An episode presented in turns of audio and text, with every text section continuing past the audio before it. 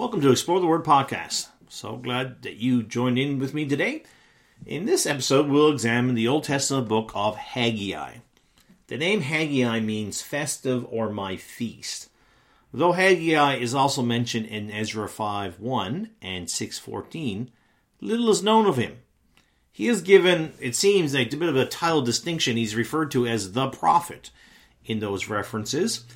Jewish tradition says that he was born in Babylon and studied under Ezekiel while in captivity. He came back to Jerusalem in the first group of returnees to the great city in 537. Zechariah was a contemporary of Haggai, though much younger. They worked together. These two men were prime movers in urging the de- depressed remnant to return to the construction of the temple, um, which they had forsaken. The time of the writing was around the second year of Darius, king of Persia. Haggai is the first prophetic book to be dated by a Gentile king. It's a reminder to the reader that this was the time of the Gentiles. Following the 70 years of Bab- uh, Babylonian captivity, the Jewish people were allowed to return under the new Persian policy, which encouraged the return of captives. The Babylonians were really fixated upon assimilating everybody into their culture. The Persians uh, took a different stance and said, hey, go back to where you're from. Go back to what you did before. And they were given a new status as a district in the province of Trans Euphrates.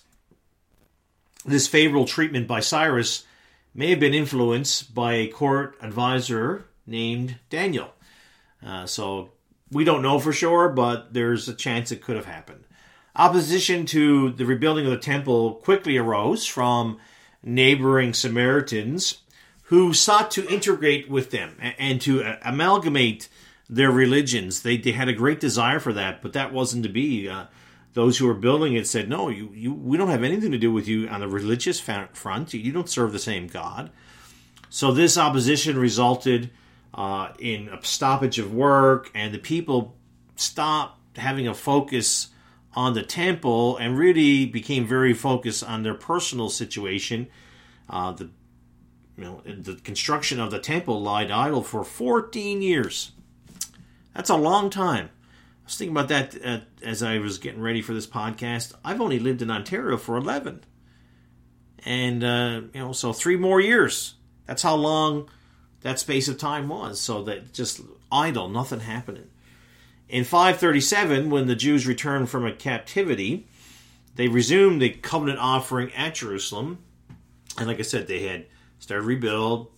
They got their attention. There was some uh, pushback, and and then they you know stopped.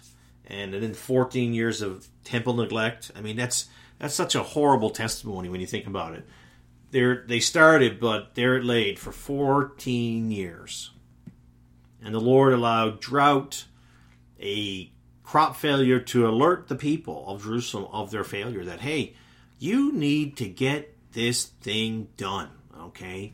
And he sent he sent the prophets Haggai and Zechariah to show them the cause of the massive problem of their situation, the drought and the crop failure, and to urge them to, hey, let's get this thing built. Let's rebuild the temple. Let's get at it. So the purpose of the book of Haggai was to urge the leaders and the people um, to get on the get on the rebuilding of that destroyed temple. The temple is destroyed now. We need to get it going. It showed their failures and aspects of life, uh, and it can be traced back to neglect of the work of the Lord. Uh, we see that Haggai was one of the most responsible of getting that building project resumed and then seeing it get completed. He came on the scene, and uh, there was a great start, but then it had fizzled. Enemies were all around them. The leaders were frightened, and then a drought struck them. The people, you know, at the very best, they were discouraged. I think a lot more of them were depressed about what was going on in the world.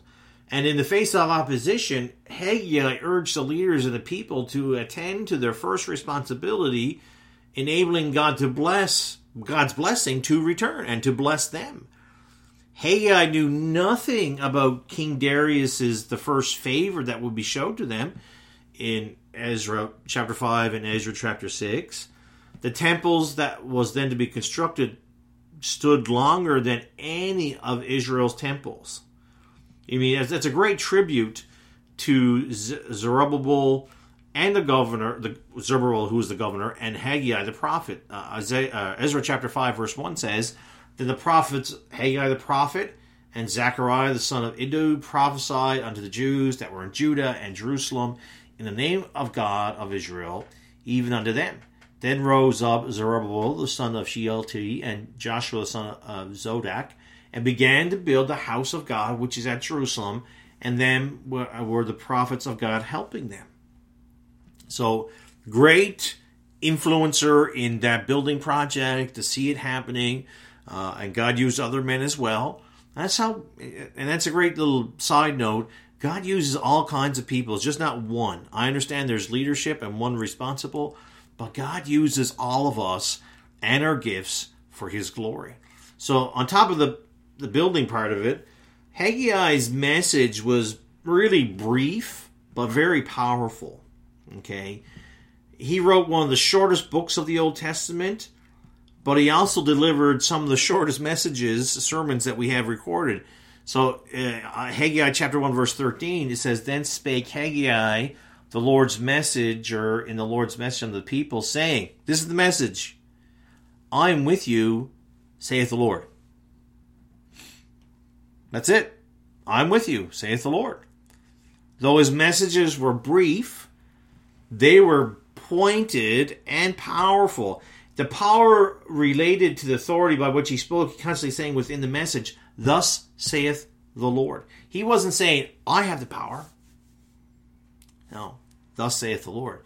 He says that 28 times in 38 verses. You think Haggai is trying to get these people to figure out who has the power? He emphasizes divine authority, not his power and authority. And he did have some as a prophet, let's be honest. But he was the one pointing back it's God. Haggai was one of the most successful of the prophets in terms of immediate results among the people of Israel. Uh, not too many, you won't find too many more who saw the results that Haggai did. He recognized the power of the Lord's authority, even in the face of overwhelming opposition. Let's face it, when we have enemies, we get discouraged and thing has been sitting around for 14 years, nothing's happened. A lot of discouraging, depressing thoughts. But he says, you know what? The Lord's power is greater. We can trust the Lord. Thus says the Lord. So I hope that's helped you with some knowledge and more understanding of the book of Haggai. Two more books to go, and when we're done the survey of the Old Testament, thank you for listening. Have a great day, wonderful week. Keep exploring the Word and looking to Jesus.